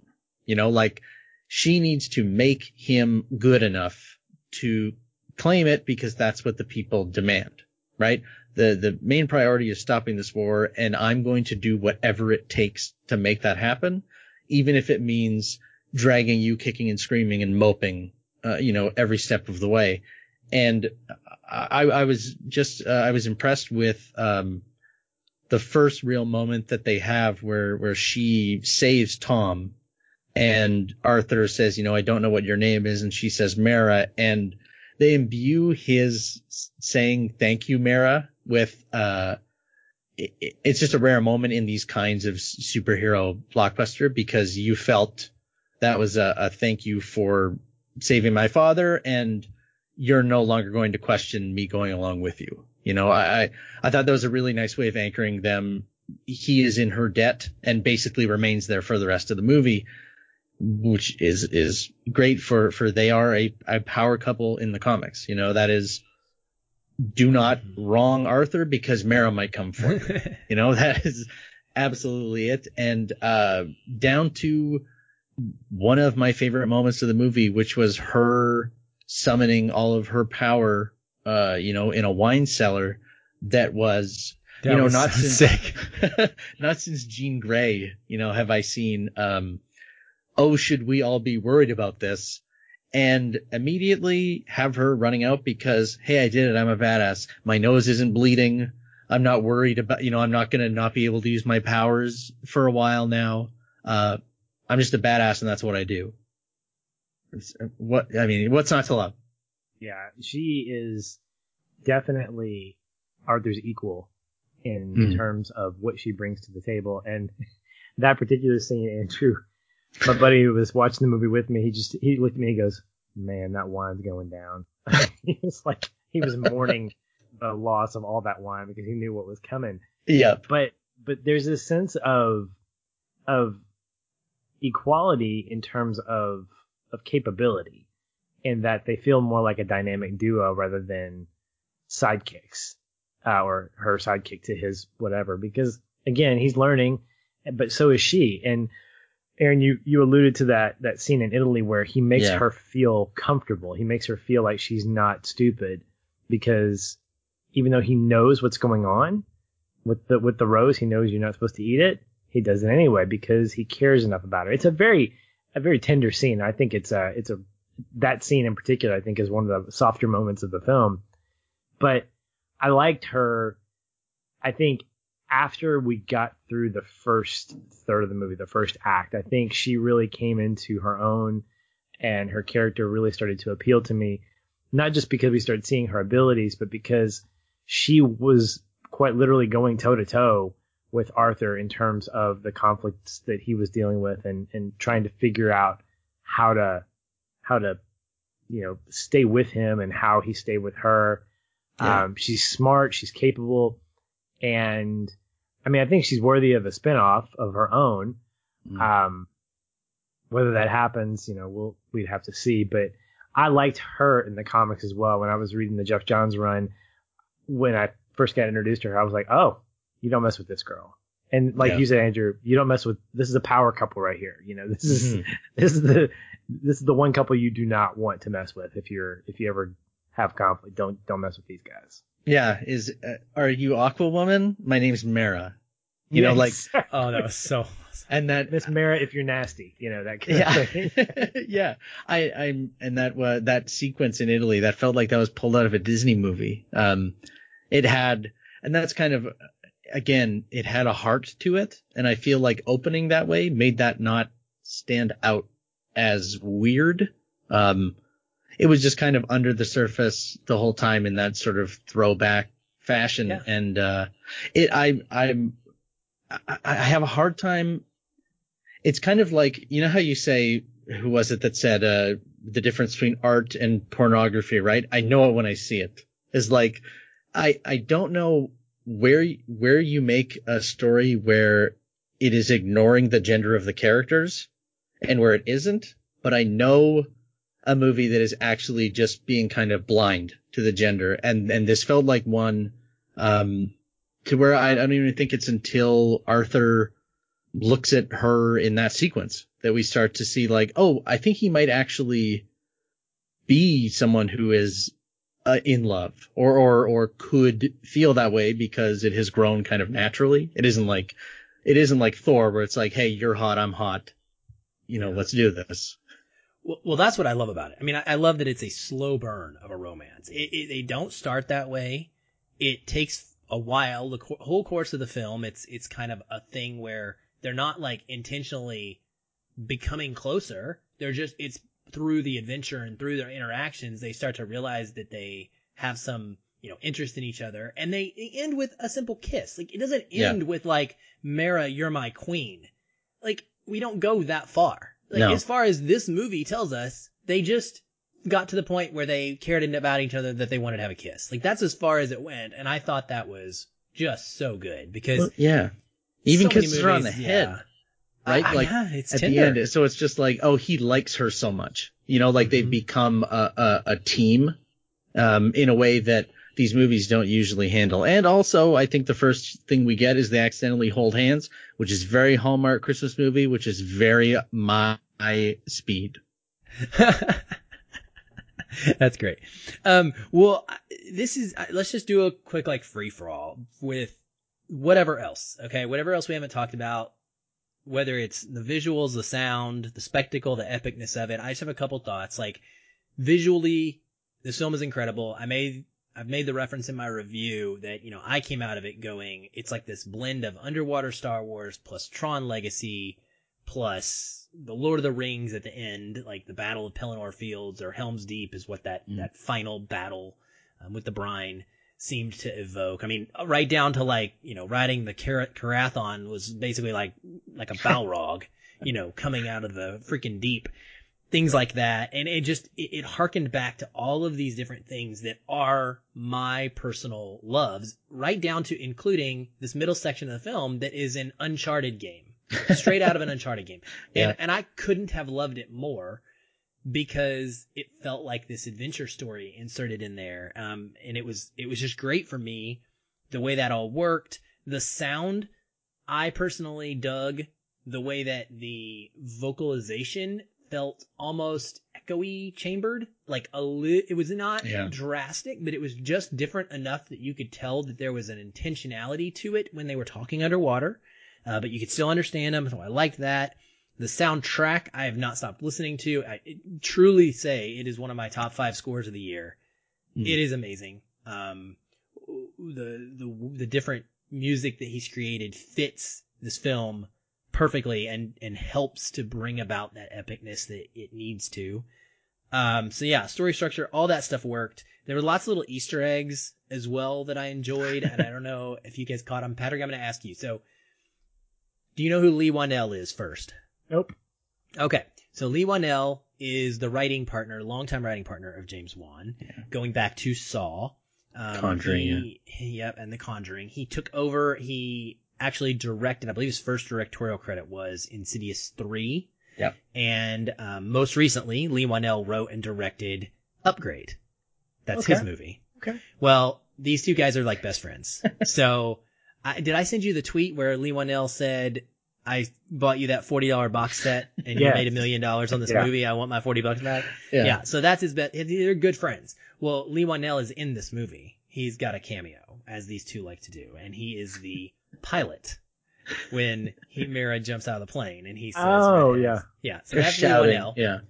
Um, and then the other big one is from the Conjuring universe. So that whole series largely revolves around the doll Annabelle. Did you see the doll Annabelle in Aquaman? Because she's there. I, You didn't. I did. I haven't seen it, so It was my, it, well, yeah, you, you probably wouldn't have even noticed it was the doll. It took me my second, it was my second viewing when it actually caught it in the corner of my eye. But when they are getting her ship in that trash area and they're like, when the screen pans out when they're leaving, there is an Annabelle doll sitting in her little rocking chair in under the water in the trash dump. It's great. Yeah. It's just great. Um, and then the other one I wanted to mention is it was really cool to me. I learned about James Wan a couple years ago. Um, he's friends with Edgar Wright, and on Twitter, Edgar Wright had found out that Wan was doing Aquaman, and he said, "Listen, if you can put Stingray in your movie, which is like this old show, this old like water water based type, you know, TV show, um, I will give you an Oscar. Which obviously can't do, but whatever. so James Wan, two years later, is able to like find a way, and he got Stingray in. It's the show that is playing on the TV when Nicole Kidman um, tridents it. Skewers it, yeah. Uh, skewers it. And I just, I just thought that was, I love a little interplay like that. Um, and I love that he did his Easter eggs in a way where they were never distracting, but they're awesome to find and kind of connect with. So those, those are, are some of my thoughts. Um, oh, I also love that James Wan, I don't know if anybody else has done this, guys, but like he is about to have a billion dollar movies in two different franchises. Yeah.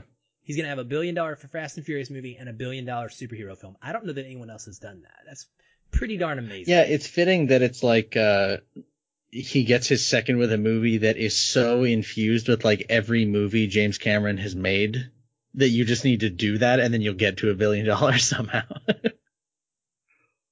Anything else? So how did all that stuff stick out to you guys? Like what did you like? What did you not like? Anything, Patrick? Um I definitely saw the James Wan. This is again coming from a guy who doesn't watch horror, but I definitely mm-hmm. saw the James Wan jump scare trademark happen quite a bit, uh, and it was and it was telegraphed several times, which is nice for me because I was like, okay, it's got it, there. It is. Okay, got it. Yeah.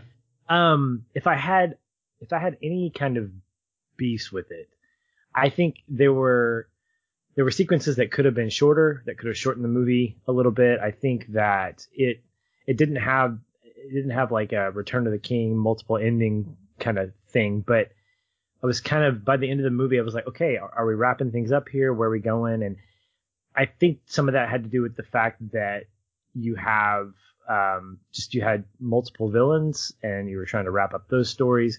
The other thing, the the one kind of pain point for me was, um, and Andrew, I don't know if you've been I, I guess you're watching um, The Flash, the current season. Um, my wife and I are catching up with it now, but something that happens on the show it happened quite a bit in in in Aquaman, and it was just this kind of verbal, nonverbal repetitiveness of, "Hey, you're uh, you're a bastard child.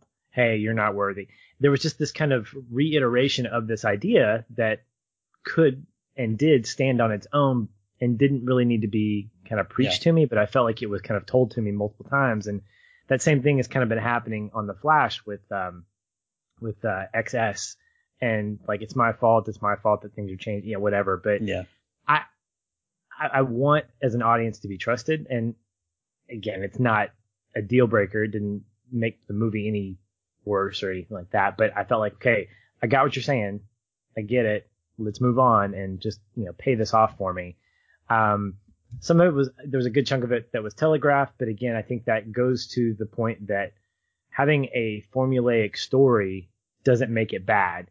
Um, you just have that expectation of what's coming, and the the enjoyment comes from how that payoff comes, how it resolves, how you you lay the foundation here at this point in the movie. Okay, you know X, Y, and Z are coming how how are we going to get to that point? And I think that the the way in which those things played out uh, was was really nice, even though I kind of knew they were coming. I guess it's kind of like those those folks who figure out the twist ending before it actually happens. I'm not one of those guys, and maybe that ruins the movie for them.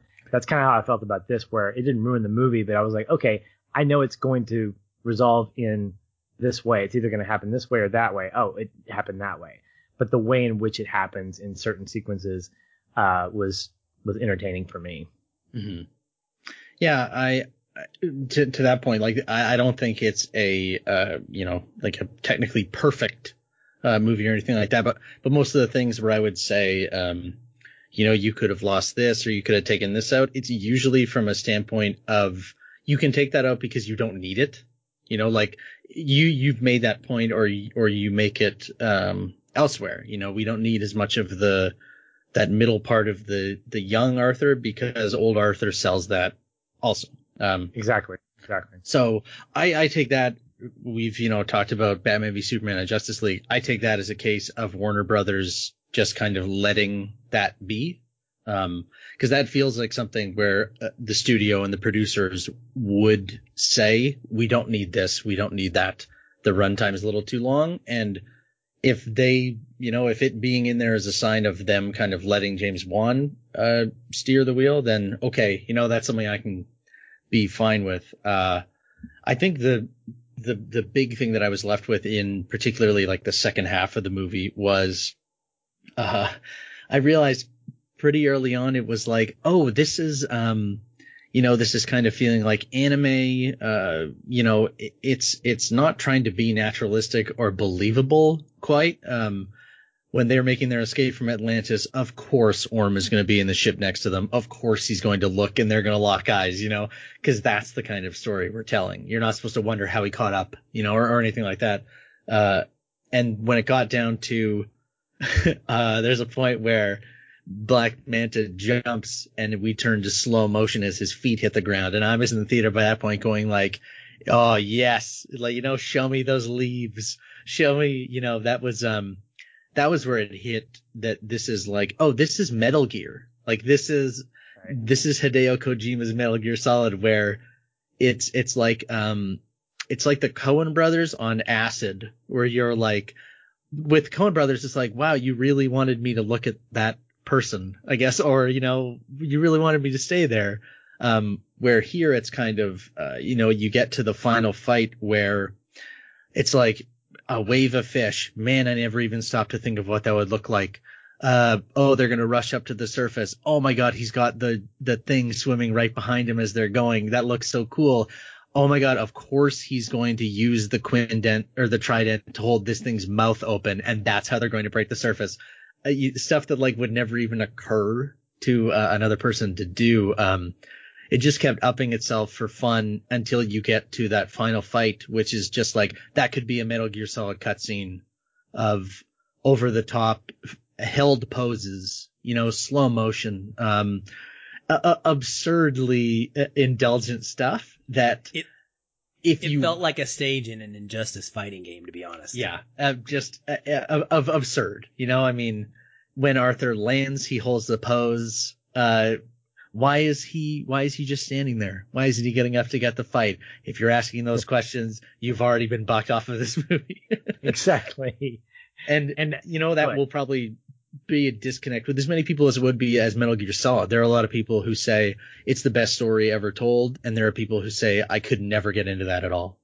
Well, and th- I think when it comes the slow mo aspect of it was something that kind of bothered me because of the excess of it, and it it harkened back to some of the some of the things that turn me off about Michael Bay is is the overuse of certain thematic elements and certain visual elements. Uh, even Zack Snyder, to an extent, is very much it's it's it's consistent. You know, these directors are very consistent in what they do, and when you when there's an overuse of an effect, you lose that effect. I get the absurdity and the one-upmanship and the just ramp it up up to you know turn it to 11. I think at some point I have a threshold, just like I think a lot of people do, to some extent, where it's like, okay, the epicness and the the overblownness has now kind of worn itself out. And sure, sure. I, I think by that final fight, um, my buddy who was sitting next to me, he was kind of asking the question afterwards. He's like, you know, when when he declared himself to be king, at that point, why didn't they all just stop and say, okay, yeah, we're good? You know, because at that point they were, and I'm like, logical, logical question. Don't think it necessarily tonally needs to be answered sure. in a movie like this, but it definitely raises that question of, okay, when, when do you come back to the world of logistics? Yeah. And that yeah. may be kind of where the disconnect for a lot of people is because there are elements of this movie that feel very much like it's taking itself seriously contrasted with elements of the movie that know that it's very much a comic book movie. And I don't know that there's a movie out there that, I mean, without going through the entire catalog of the comic book movies in the last 15 years, I, I don't know if I could name one that has it right. Yeah. Uh, yeah. I recently watched Thor, and that may come close to it of having that kind of balance of saying, okay, when do we use drama, when do we use humor? But I don't think that that even catches the the idea that people might feel disconnected here because of the fact that it's you've got campy lines sitting right next to dramatic lines. And if there's a campy line sitting next to a dramatic line, are you making fun of that dramatic line because of the campy line? Or are you trying to bring your audience into a more, hey, this is a serious moment? And, and I felt that a handful of times during the movie.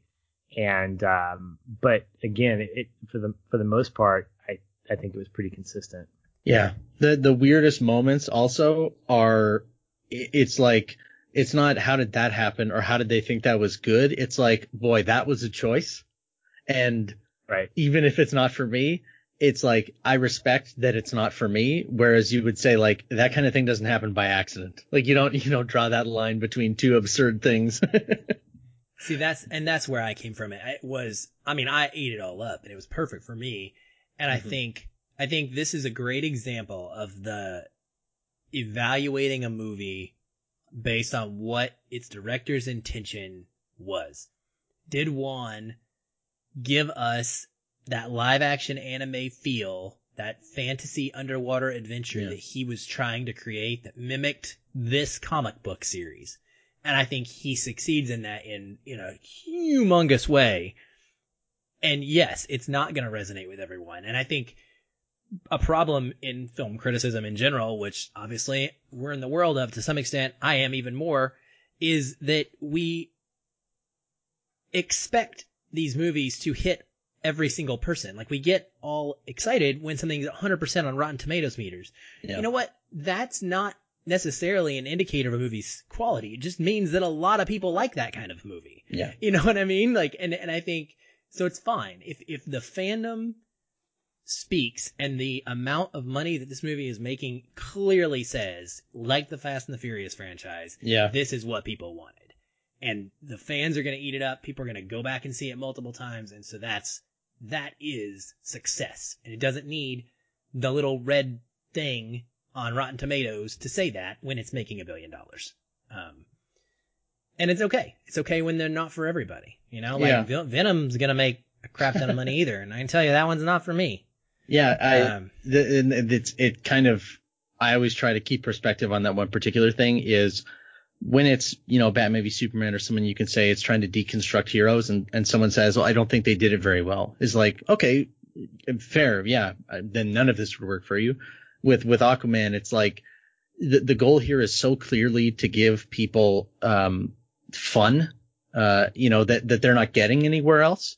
Um, that when you say, you know, yeah, but it's bad though, like, are, are, you expecting the person to say, you know, oh yeah, you're right, I didn't enjoy it, or, you know, oh yeah, you're right, I wasn't missing that, I guess. Um, it, it's just it, kind of what you said. It, figure out what the what the audience is, and I feel like the exact same reason people will say that that this movie's bad and completely fail to understand why anyone likes it are probably the same reasons that for Fast and Furious movies at this point. Sure. And I actually think that I think that Wan actually put a great little meta kind of joke slash dig in here, and at least this is how I read it. I just wanted to know if anybody else picked up on this. The whole Pinocchio thing, okay? So he goes into the whale, and then there's this great scene where Mera finds the Pinocchio book, and she comes back and she's like, "You got this from a book? You risked our lives on a children's book?" And he says, "There's a book? Huh? I got it from the movie.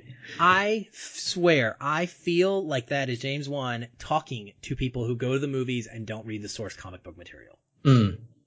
I really did. I was like, man, that is a that is a direct line saying, "Oh, you know, it's okay. Like you got this from the movie. Like you're literally getting it from the movie right now, but you didn't get it from the book, even though the book is sure, where the movie's based on. You know what I mean? I just thought it was I don't know. I thought it was a genius intentional play on words and theme and like topic right there, but that's fun. Maybe it's just me. All right. Well, does anybody else have anything pressing they want to hit on before we move to CP? I just want to say that I loved Willem Dafoe's performance in this. He uh, just he made me so happy, and just watching him do his thing. Again, when you see the Green Goblin, and you see this and it's like, oh gosh, look, it's a man from two worlds. And it's, but he's just I, I love him as an actor. I think he puts a he, he puts in just great performances in whatever he does, and he was fantastic in this.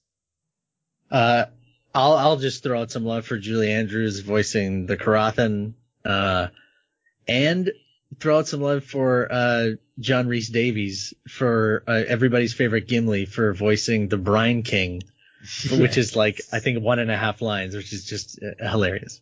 It's not very long. Yeah, I thought it was hilarious that Julie Andrews was in a movie this Christmas and it wasn't Mary Poppins Returns. Yeah, right. Seriously. all right. Well, um, with all that out of the way, um, man, that was great, guys. I'm so grateful we got to do this. So, yeah, let's uh, move to our connecting points. And Patrick, why don't you kick us off with yours first? Sure. Uh, when you when you have a movie like like this that isn't necessarily going to be tops in your top 10 or, or whatever.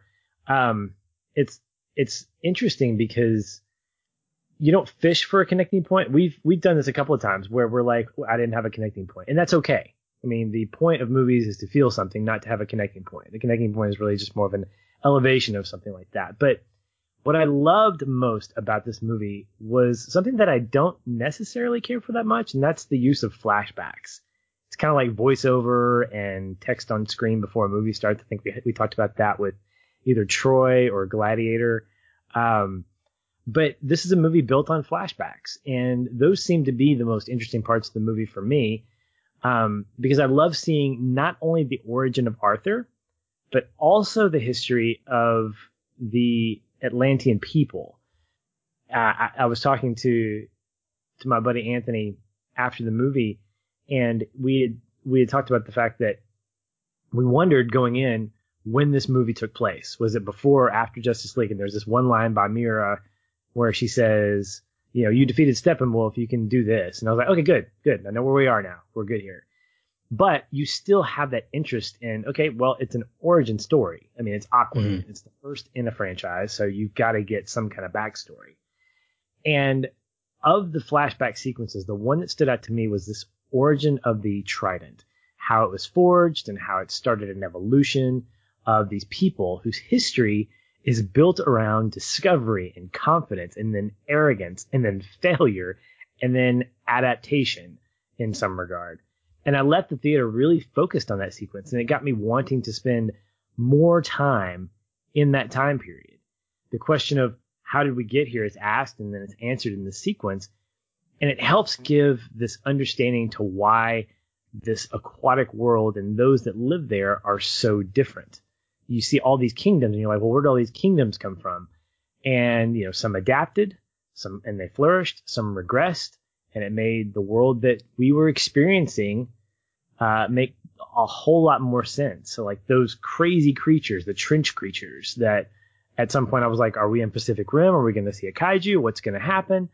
Um, to the the the middle part of the uh, the center of the of the earth and what I thought was a a different take on Isla Nublar. I was like, are we coming to Jurassic Park? This is just crazy. You just have this humongous environment, this humongous world underneath the surface of the water with all these different creatures. And that sequence helps set up the the logic behind it. I like being able to say, oh, so that's why they look like that, or that's why they act that way. It gave agency to this cool design, and it gave the movie a lot more depth than I expected, and I really I, I appreciated it a lot. That's great, man. Yeah, the the history in general was a big portion of what I think I took away as well, wanting to go dive into the comics immediately. Like I wanted more of this mythology. I wanted to learn more about the world and the fact that Atlantis is not just one place. Like we've all been told, Atlantis is like seven kingdoms spread out all across the freaking world. It seems like that was super cool stuff to learn about. Um, and then of course the Trident and how it plays a direct role in the sinking of Atlantis, yeah. you know, as well as giving them the power. That was really cool. Um, so that's really neat, Patrick. Great, great connecting point. Andrew, why don't you go next? Uh, okay, I'm gonna throw a curveball at you here because I've realized my actual connecting point. Um, I the end credits. You like the end credits? They were really yeah. I had wanted to give. Uh, uh, we just hadn't mentioned that one shot of them going underwater with the trench which is one of the most silent theater experiences I've I've ex- experienced this year.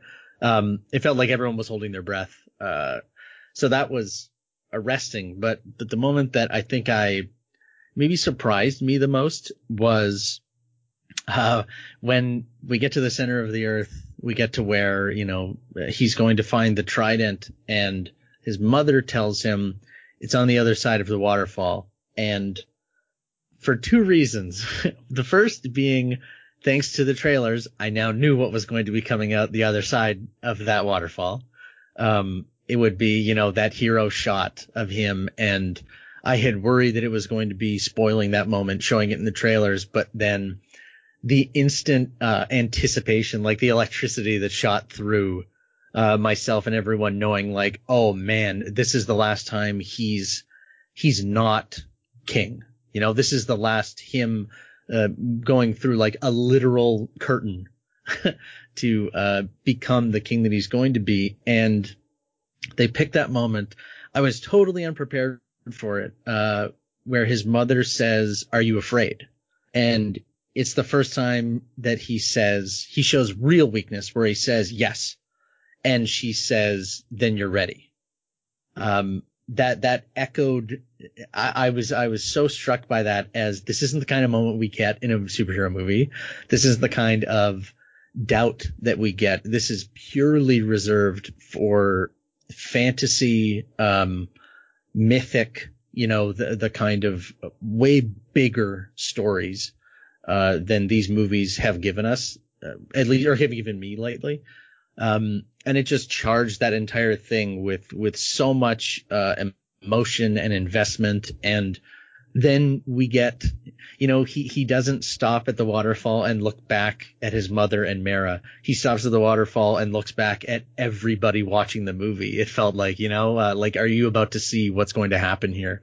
Um, and that was, that was so cool. I, it, it called back to that moment of him saying, you know, I, it doesn't feel like I'm innocent of this. Uh, I just, it, it, didn't feel like it should be in a superhero movie. And it's something that I so rarely get. Um, not since like the legend of Tarzan guys have I, have I had an experience that was like, got me so rooting for a hero in a way that is like, forget that it's not cool to do that anymore.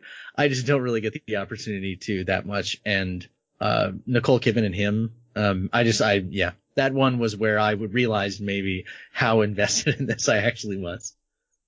Yeah, absolutely. I'm, I'm right there with you. And it's like a subtle investment that you, like you said, you didn't, you don't even know. Yeah. But the, the, the marriage of what's happening there is what's been building, his reluctance coming to a head and the score, it all, oh, like yeah. I had the same electricity and like I was brought to tears, but it wasn't, I wasn't crying out of like sadness. I was literally like the people say tears of joy. I was I was welling up with tears because there I was it was such an experience of bliss for me in that, oh, yeah. in that moment and in that scene. Um, and that was almost my connecting point. So there, I'm glad that you that was glad us, you chose it. You and me, Aaron. That was when yeah. she was like, "You're ready." Oh. I was under my breath. I was like, "You are, you are ready." I was too. That's what I told my kids. I was like, "Yes." I'm like, I'm serious. Like, I was like wanting to stand up and cheer and like clap, and I don't do that. Like, I don't do that, but I wanted to. Yeah. Um. Well, for mine, it's I'm I decided to go with something really simple. Um, it's at the very end of the film, and I don't know why, I guess, but this just hit me like a ton of bricks. Um, both times I've seen the film.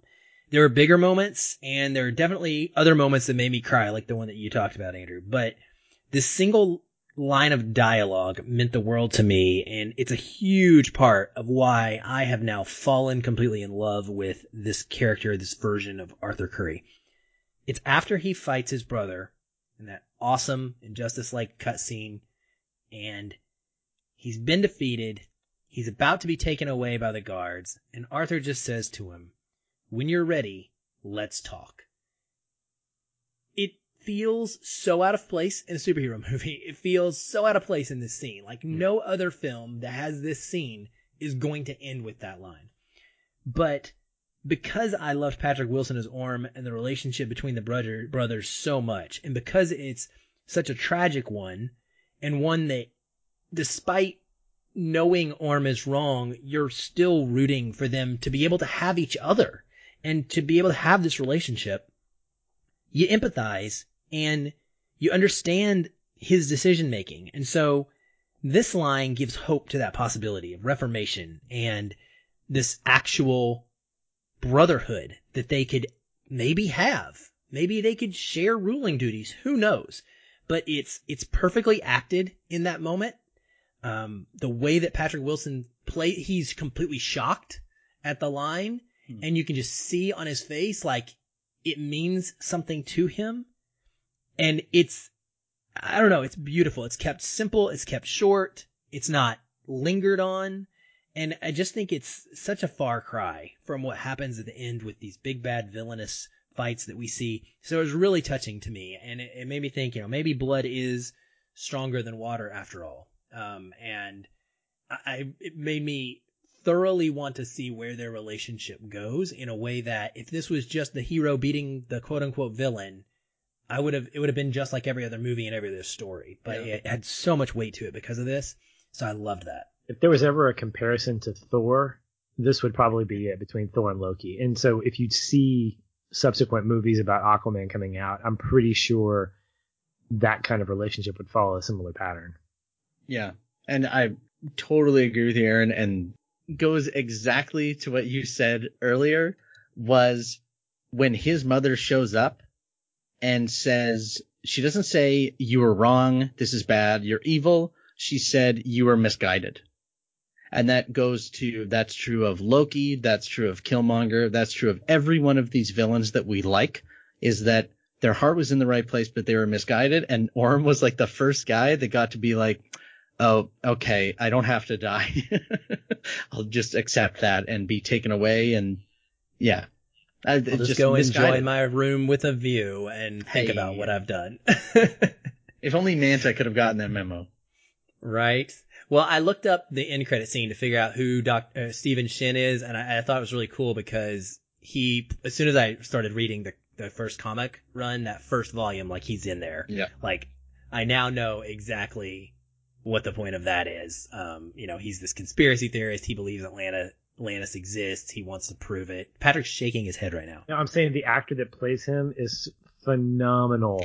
When I first saw him, I was like, oh, dude, it's fake Jim from The Office.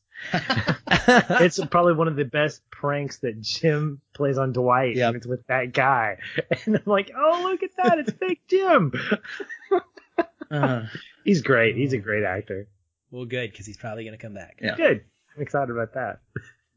Well, Andrew, thank you for joining us. This was every bit as amazing as I was hoping it would be. Um, I'm I'm just giddy because I love this movie and I was so excited to finally get to talk about one that we, we all enjoyed and um, we're mostly positive on, if not over the moon on. So um, we appreciate you coming and having the conversation with us. Where can people find your writing, your podcasting, all your stuff out there in the world? Oh yeah, you can find uh, everything I write is at screenrant.com and you can find me on Twitter uh, at Andrew B Dyce. I do podcast spots, the Flash podcast. Um, I thank you guys for having me. I, I was so excited to talk about this movie and the holidays have been so crazy packed. I haven't even gotten the chance to really until now. So thank you for letting me, uh, just gush, um, about a, a movie that, uh, is, is one of the highlights of the year for me. And, um, yeah, I'm, thank you for just letting me blather on about how much I love this stupid movie. you are welcome. It feels good to have somebody along, along my side. Patrick, where can people find you? Uh, you can find me at Shoeless Patch, S H O E L E S S P A T C H, on Facebook and Twitter. Anytime you want to conversate with me, just uh, shoot me an at or a tag, and I'll be right there ready to have a conversation with you. Aaron, what about you? Well, if you'd like to continue the conversation with me, you can find me on Twitter at Feelin Film, or you can find myself and Patrick in the Feelin Film Facebook group. We'd love for you to come be a part of that community that is ever growing. Great community. If you're if you're interested in watching the Marvel movies, we're doing one a week. We're in the midst of phase one right now. We're leading all the way up to Road to Endgame. We'll take a quick break and do Uh, Captain Marvel on its release week, but otherwise we're just powering through them. We do one big official discussion thread each week that's posted at the top of the group so everybody can come and throw their conversational thoughts in there and just have this big old discussion. It's, it's been a lot of fun and we would love for more and more listeners to come be a part of that. Next week, we have some cool stuff. We have our first Feelin' Film Plus midweek episode dropping. So if you didn't listen to our end of year review that came out a few days ago, you should, first of all. It's long, so you can do it in chunks if you need to, but it's like our end of year favorites and it, it's really fun, fun conversation. We, one of our best of the year we enjoy the most. And we put out the news that we are going to start this new Friday weekly episode. It's going to be about 30 minutes in length, probably no more than 45. We want to keep it consumable for you. It's going to be all spoiler free and it's going to allow us to do different segments. We're going to talk about trailers, reacting to those. We're going to talk about movies that are new in the theaters that maybe I screened for press and um, we're not doing a big con- conversation about. I'll, I'll give you a review of those.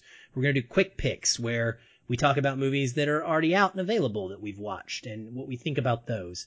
Um, and we're going to do some in the news topical stuff as well. So whatever's going on out there in the world of Hollywood that deserves uh, a conversation, we're going to have some discussion about that. And this first one, we're going to specifically do that by giving our Golden Globe predictions, which will probably be terrible and wrong, but whatever. It should be entertaining to find out just how wrong we are.